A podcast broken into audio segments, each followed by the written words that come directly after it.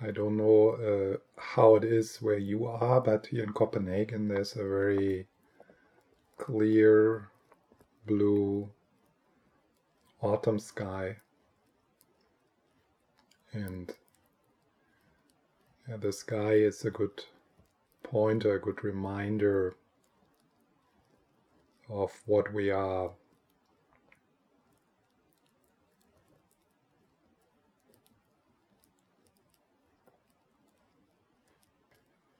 don't know how to say it. I wanted to say searching, but uh, that's not uh, the right expression.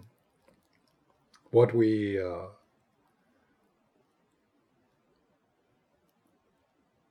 what we could recognize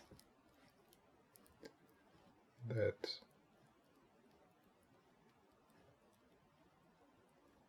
there is a sky-like vastness, spaciousness in the nature of love available to us in any moment.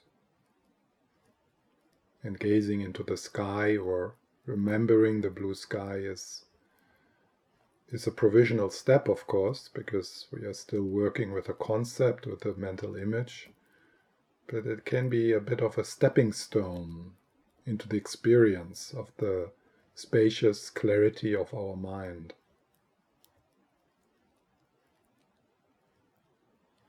So, the assumption for this weekend is to put it in Lama Yeshe's words you have everything available right now to be complete.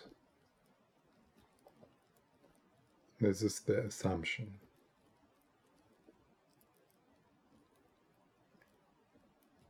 The narrative self always tells the story this is not good enough, this is not it. If I only, then, if I only are better, if I only find a nice apartment, if I only move out of my depression, if I only find the right partner, then. And the narrative self will never stop that story because that would be its end. It lives from that. The narrative self is the seeking self. The narrative self is the dissatisfied, dissatisfied self. And it loves it because that's what it couples up. This this is the energy it runs on. And even after, I mean, some of us we have like at least 50 years behind us, some of you not, but we should know know by now that that the, that, that project is not working out, but still, we're still trying. We still have this stuff going on, if only. And in the Buddhist uh, view, uh, this is even worse because we have done this since beginningless time. So we actually had all the things already once we are still hoping to attain in this life. So the narrative self covers up the wholeness we are through the seeking. And then, of course, we bring this into our spiritual practice. So, even our spiritual practice is just a seeking improvement project of the narrative self.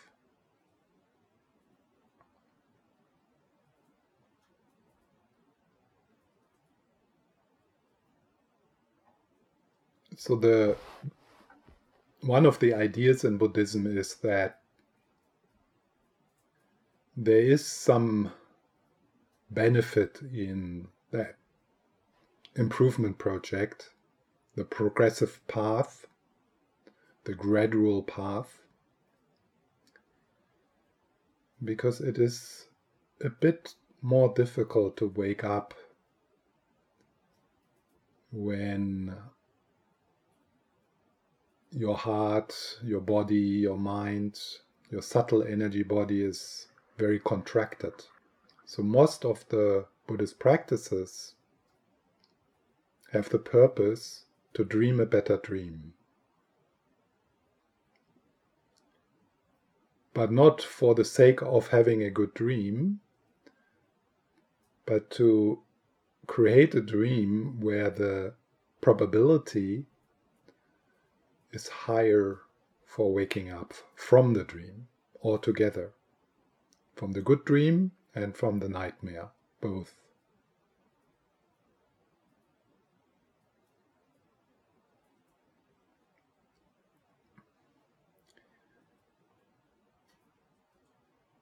One of the challenges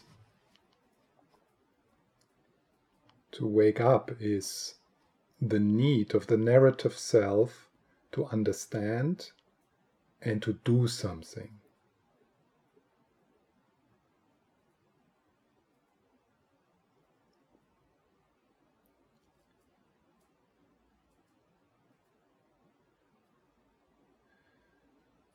It's difficult for us to trust that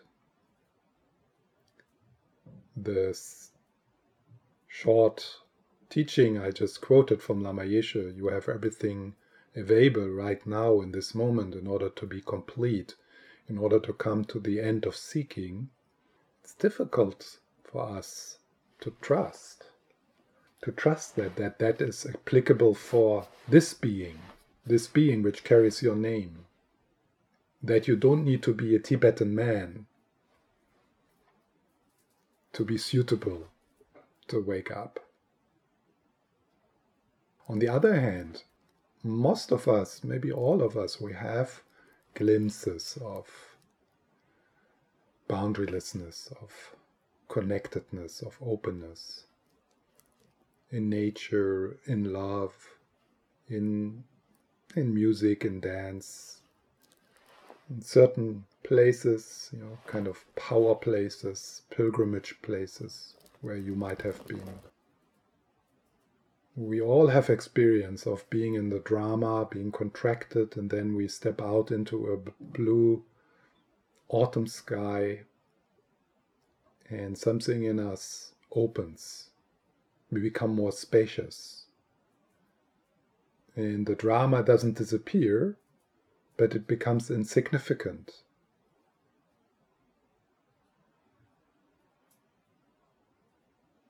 So, part of discovering the sky like, empty, cognizant, spacious heart, heart mind, it's good to emphasize this kind of experience, to notice them. even if it's just a little bit if even if there's just this normal development throughout a day or throughout a week between contracted very contracted and less contracted and then even more spacious more more open to appreciate these experiences it's also possible uh, to use memories of this kind of experience, conceptual images, stories, to, as a door, as, as a door to reconnect with that experience. Later, I will lead a meditation where I will invite you to use that method.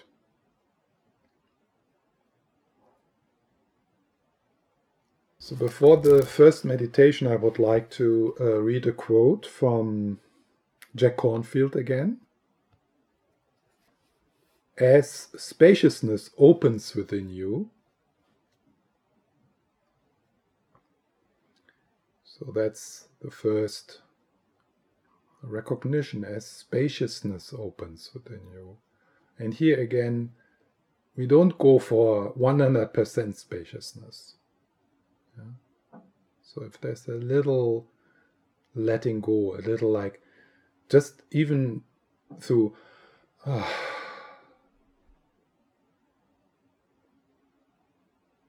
Like with the out breath, uh, yesterday I emphasized the out breath a lot. And one can, like, like as if you are sighting, you know, like after a hard day, you're sitting down on a park bench and you kind of, yeah, you let the balloon. Yesterday I used this image of the balloon, the, the contracted space within us is like a balloon and we can just let it go and it drifts off into the blue autumn sky and becomes tiny. So that's the spaciousness. And I think a little bit is is that is available at any moment, even like when you're very reactive when something really heavy is happening. I think it's always possible through breath and some movement, stepping out, looking at a tree, uh, to have a bit of that experience. And you just have to do it. I mean, something in us, of course, doesn't want to do it because sometimes something in us likes to be stuck. We get even upset if someone makes a suggestion, yeah, just go for a walk, get onto your bike, drive to the forest. No, I can't do this. I, I don't want to do this.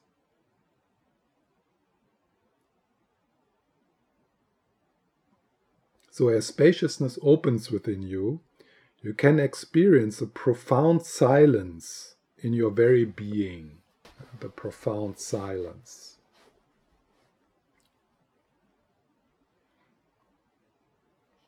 You may feel nervous at first. Yesterday, I, I talked about that experience of shrinking or that experience of that you are standing on a doorstep and there is that vast un, unknown space. And and you just don't dare to make that step. There's fear there's shrinking. So he he calls it nervous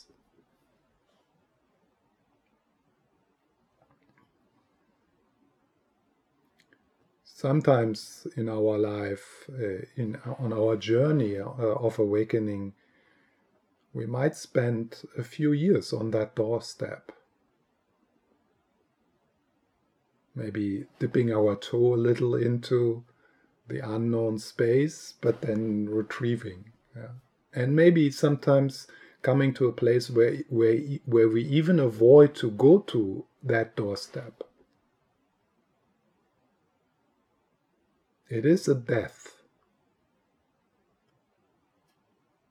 And since we are identified with what we are not, that is the part which has to die.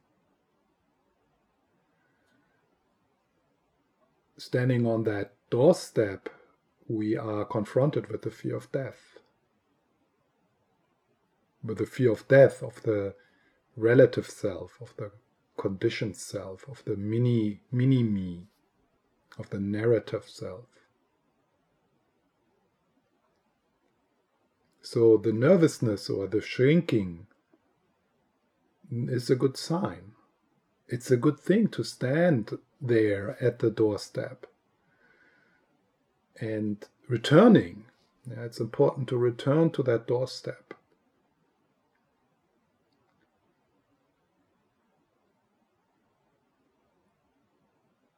This is uh, something uh, Lama Zopa says often that some people make then the decision not to go to the doorstep anymore because it's so scary.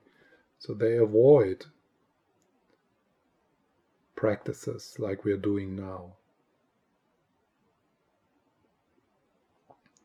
A bit part of the awakening process is that we become tolerant towards the discomfort which is experienced at that doorstep. not giving up.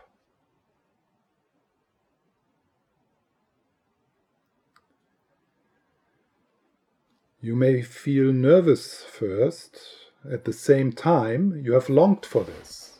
Yeah, probably, you know, some of you can really notice that there is that on one hand, this shrinking, on the other hand, this yearning, this longing, this longing to unify, this, young, this longing to merge.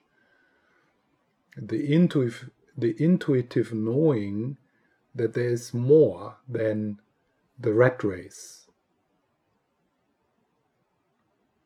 The rat race towards more, towards uh, the rat race of productivity, the rat race which comes from the idea that our value depends on what the outcome is, what the output is, in terms of money, possessions, number of friends, or whatever.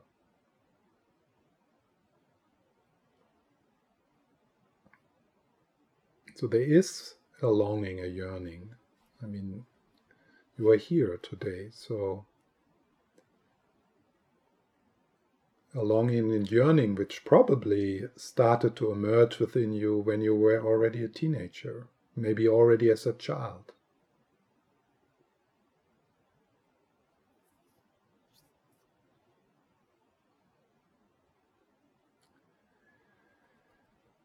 This is the vast silence that surrounds life. Trust it and rest in the stillness. Feel your heart open and become more fully alive.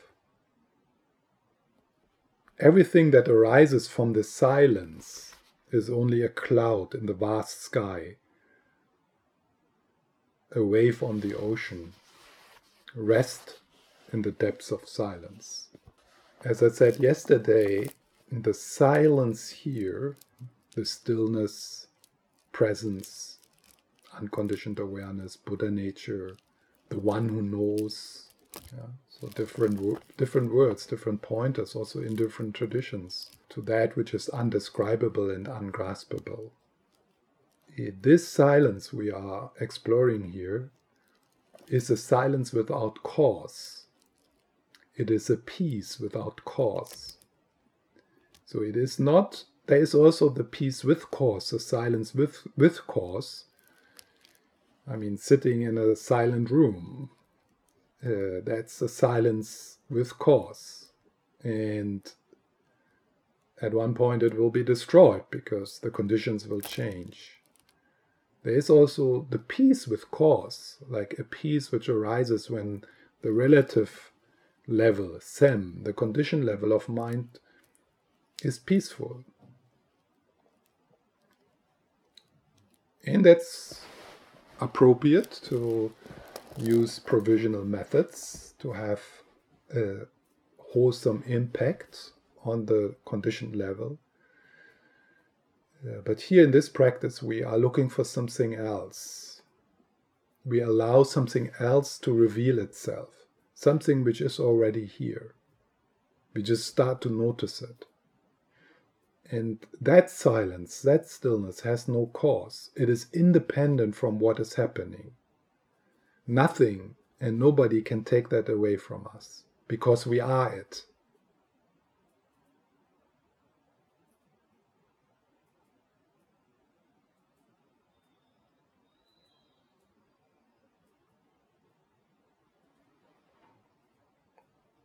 So instead of trying to do something so that the clouds become more transparent or they disappear completely, we start to notice the sky, which is always there, even on a cloudy day. That silence is not separate from the noise.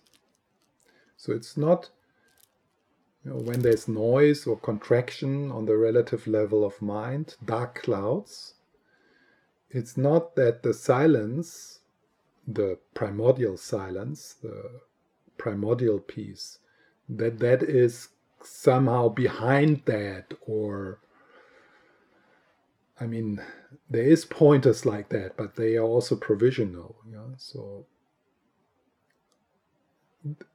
so what we start to recognize is the silence and the sound. That sound and silence always come together. That movement and stillness are together. They are one phenomena. We see the stillness and movement. We experience the stillness and movement we hear the silence in the sound. We experience love in that, in that which is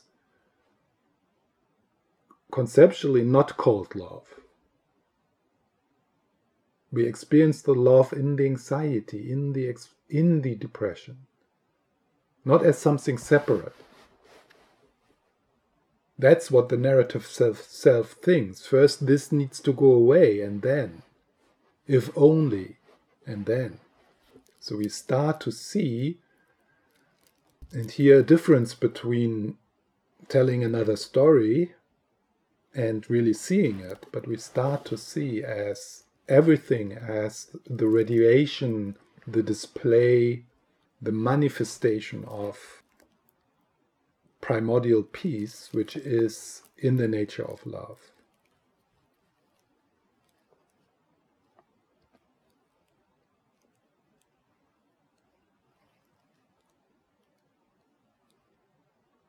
So, not only a cognitive reframing from anxiety, but actually seeing anxiety as the display of unity, the radiance of God, the display of emptiness.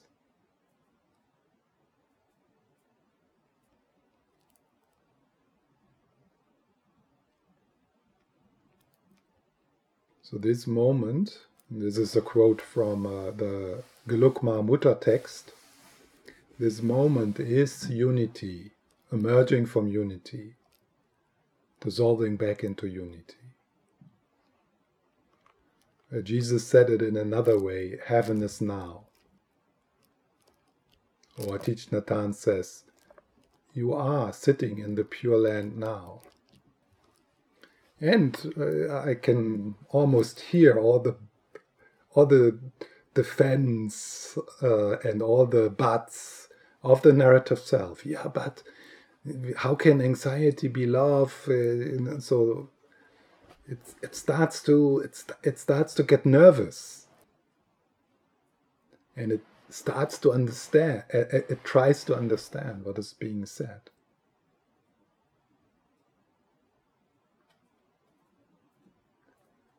But the one who knows, and that's the one I'm talking to,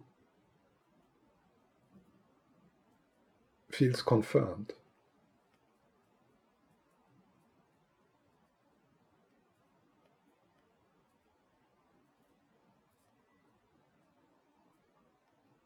Uh, feels empowered.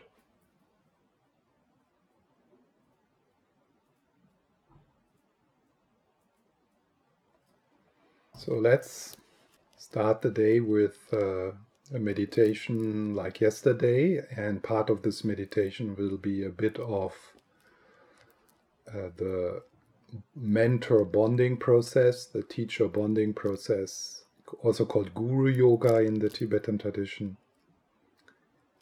And know, if that kind of symbolic uh, practice is not uh, suitable for you, you know, just just let it pass. Yeah, just listen to the words and continue to do what you're doing.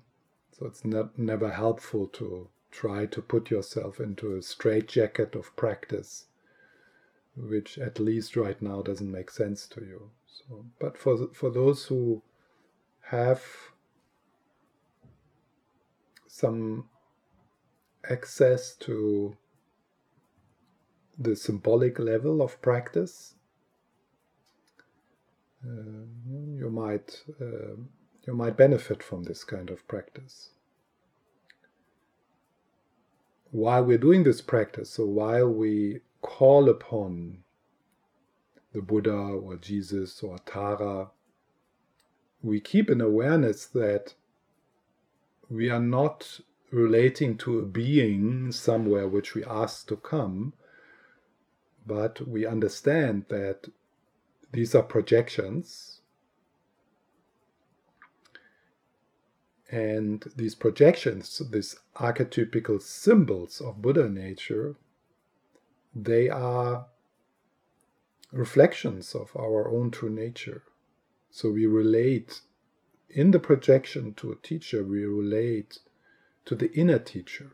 We start to relate to the inner teacher, to the inner guru. The outer guru is a reflection of the inner guru. So, guru yoga is not uh, worshipping someone, it is worshipping your true self. That's what you worship in guru yoga. That's what you pay homage to. That's what you confirm. So, the first step is to assume your seat as the practitioner on the Vajra seat on under the Bodhi tree. And in this posture, we express our commitment to be here, to be loyal to our experience as it is. And we feel the strength of the earth and the spine so the shoulders can relax and also the front softens.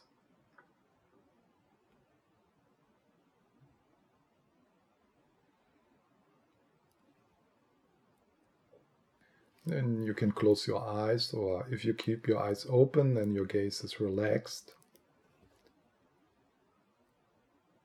The shift is happening from the head into the body. From the doing state to the being state.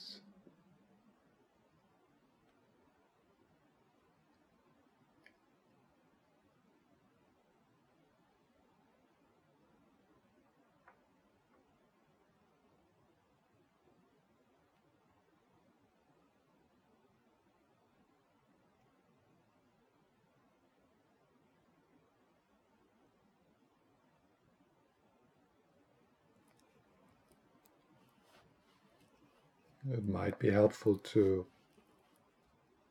lightly place your attention on the flow of the breath.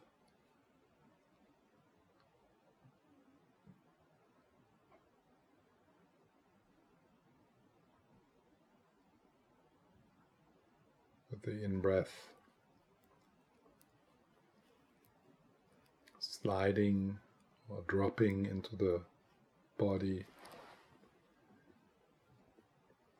And experiencing breath and awareness as healing hands, as soothing energy.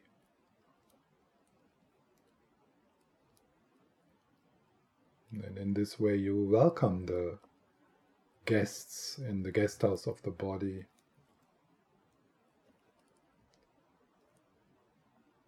And you befriend your own energy.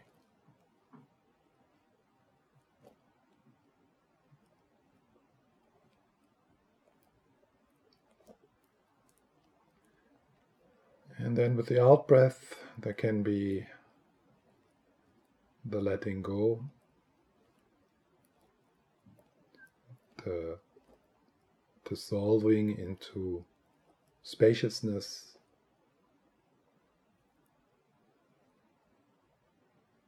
So there's a rhythm of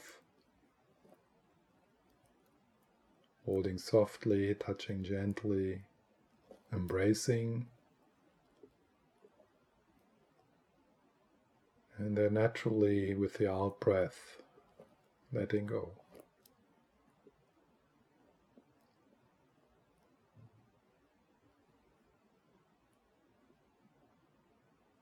And we can appreciate that we're doing this together in, the field of the group. Nobody is alone. our hearts can mingle breathing together.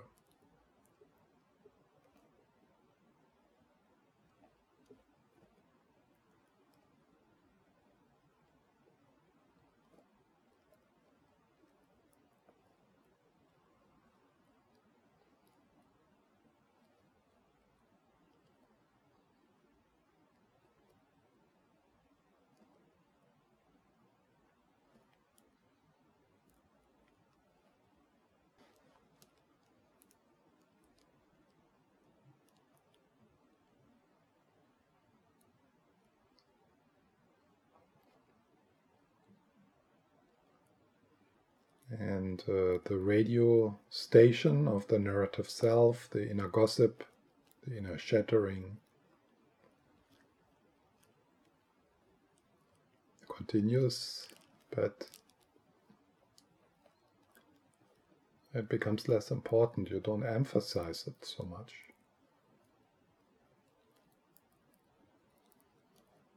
It goes into peripheral awareness, into the background.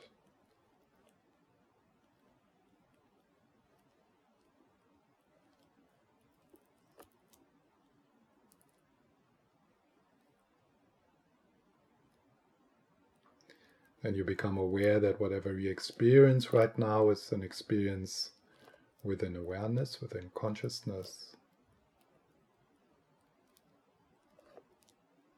like a dream.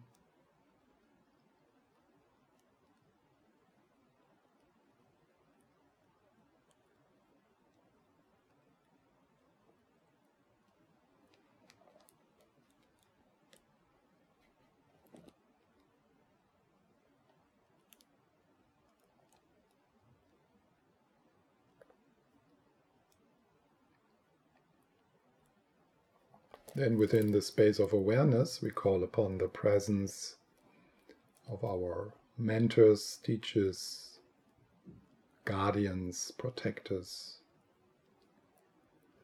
And they spontaneously manifest in the space around you. Like the morning sun rising after a night of terror and you are bathing in the morning sun with your whole body, warming, relaxing, softening.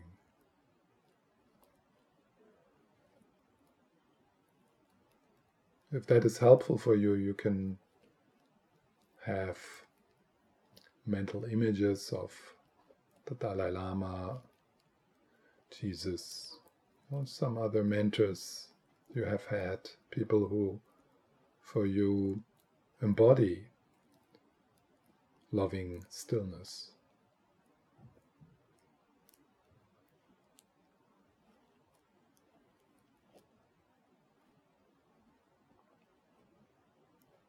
Their loving gaze, their smile, their warmth. You can hear them you can smell them. You feel their energy. As if you're surrounded by protective angels.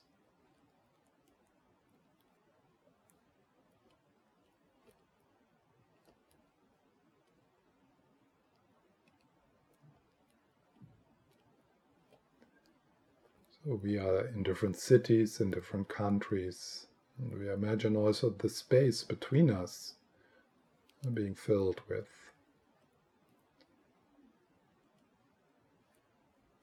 the loving stillness.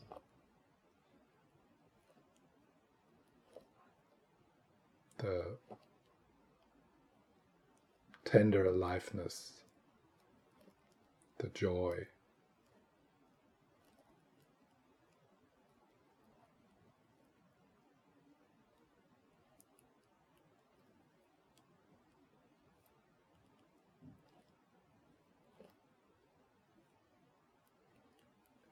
Could also imagine that a mentor like Tara or His Holiness the Dalai Lama holds your hand or puts her hand onto your shoulders and you feel the warmth and vitality of that touch radiating into your body.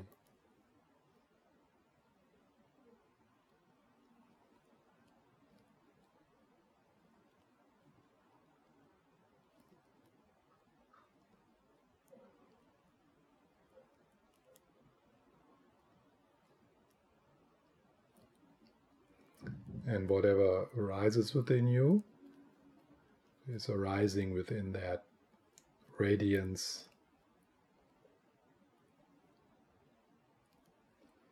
Like clouds in the autumn sky.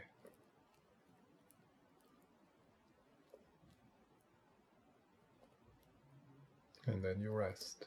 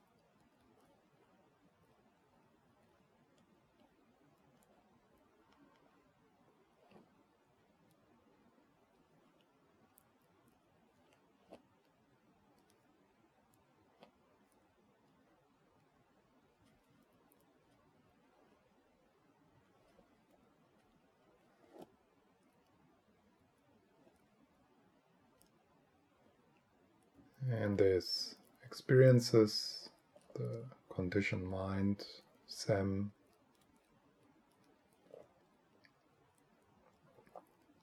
the display of your karma, including the sense of I, and all of that is happening within awareness. So you don't really know where it is. It's happening, but where are your thoughts and the sensations and the feelings and the sounds? You can't localize it.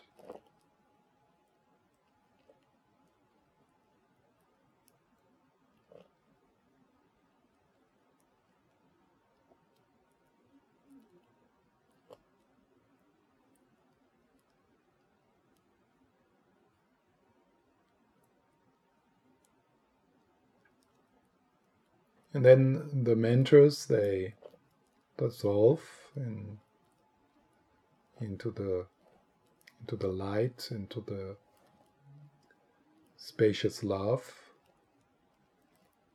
and it fills your body completely, every cell of your body, from the toes to the top of your head.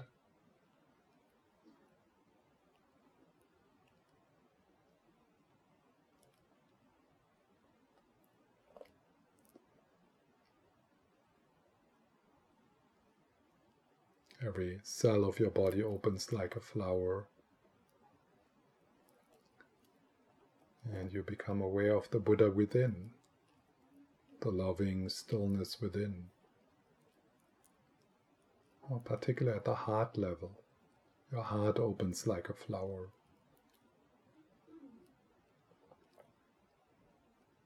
And from the Buddha within, from the Goddess within, from the Dalai Lama within.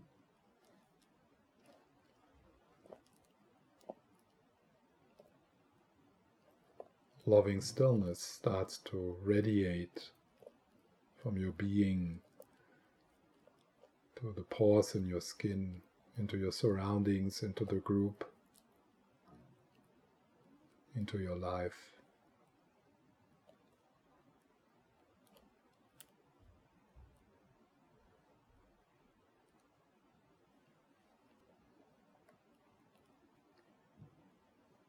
You sit in the center the mandala of your life, past, present, and future, as the source of peace, stillness, love.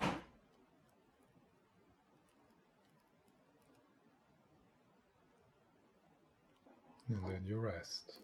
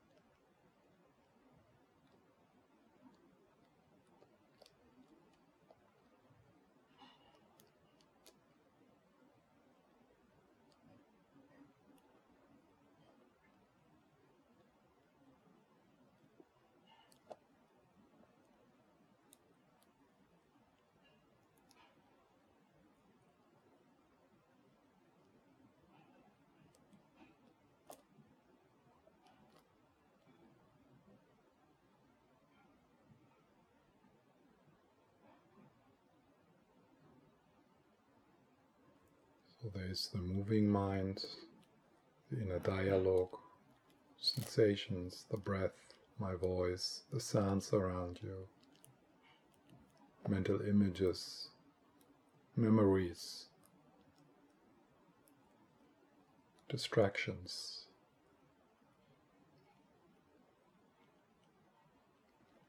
But isn't there also presence? an unfathomable and unfathomable, ungraspable, undescribable mystery. Boundaryless and centerless, timeless.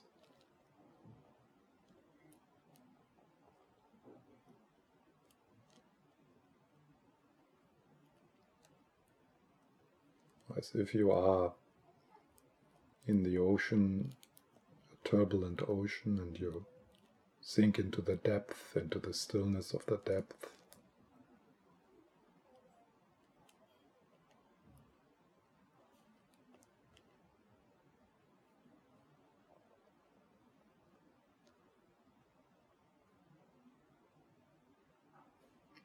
And then you rest.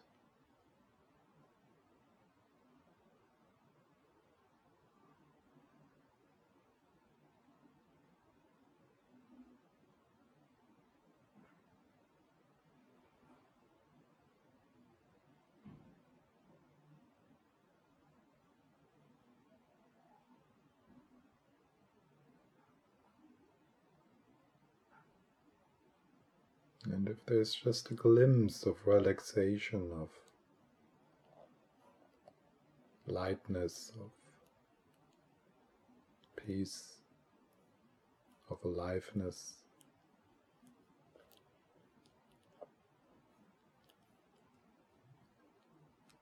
you emphasize that.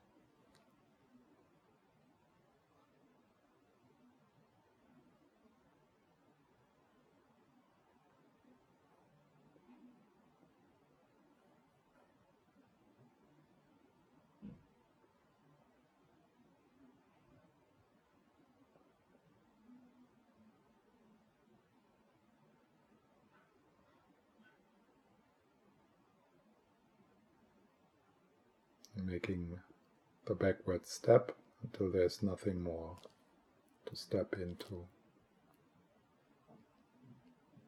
And then you pause, you rest.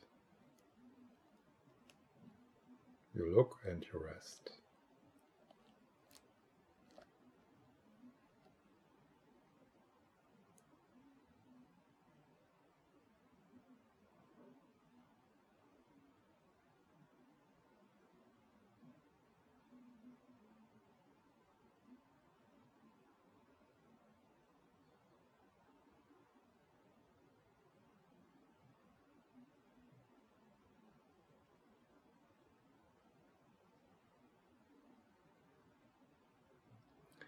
You notice that there's urges of controlling, of fixing, of trying to get something or trying to get rid of something. With the out breath, you with the out breath you relax that grasping as if you're opening a fist. You let go.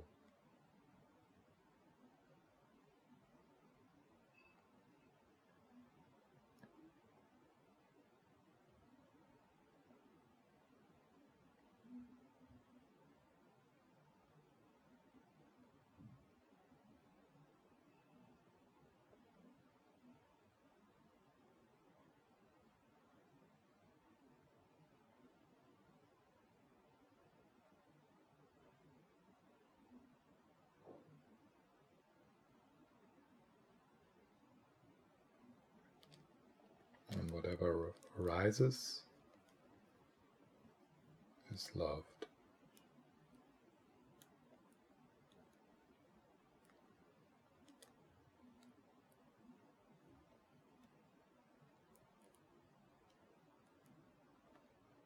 That doesn't mean you need to like it, but it is still loved.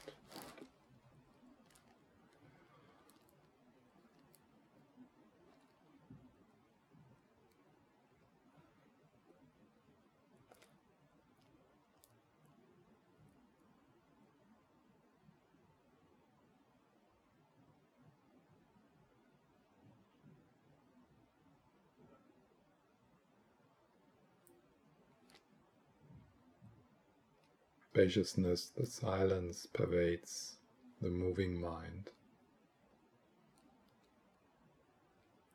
Peace is not separate from your experience.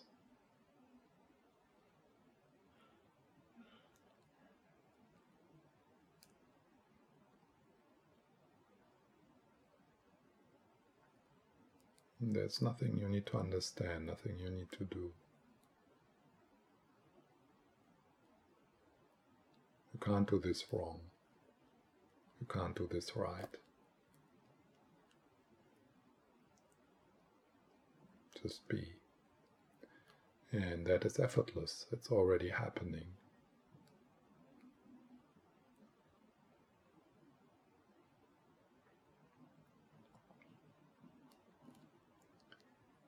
Every thought, every feeling, every sensation is a wave in the ocean of unity. Dissolving back into unity. Every thought, sensation, sound is emerging from infinity, is infinity, and dissolves back into infinity.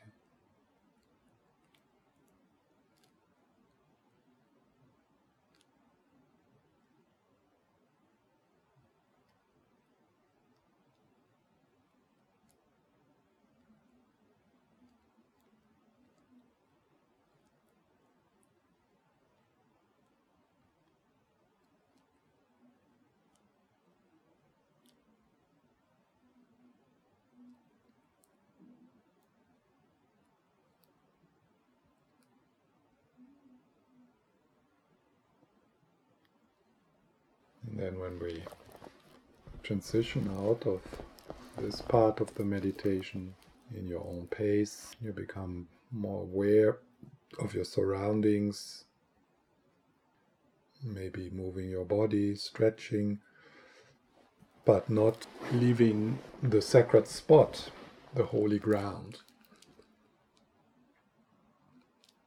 The seat as a practitioner.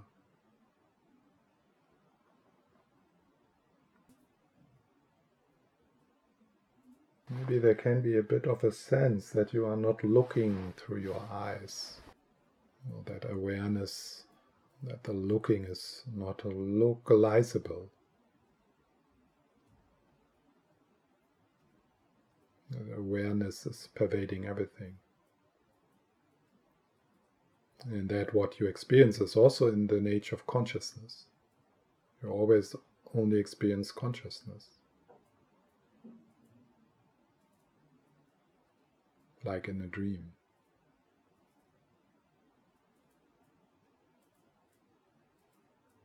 You always only experience yourself.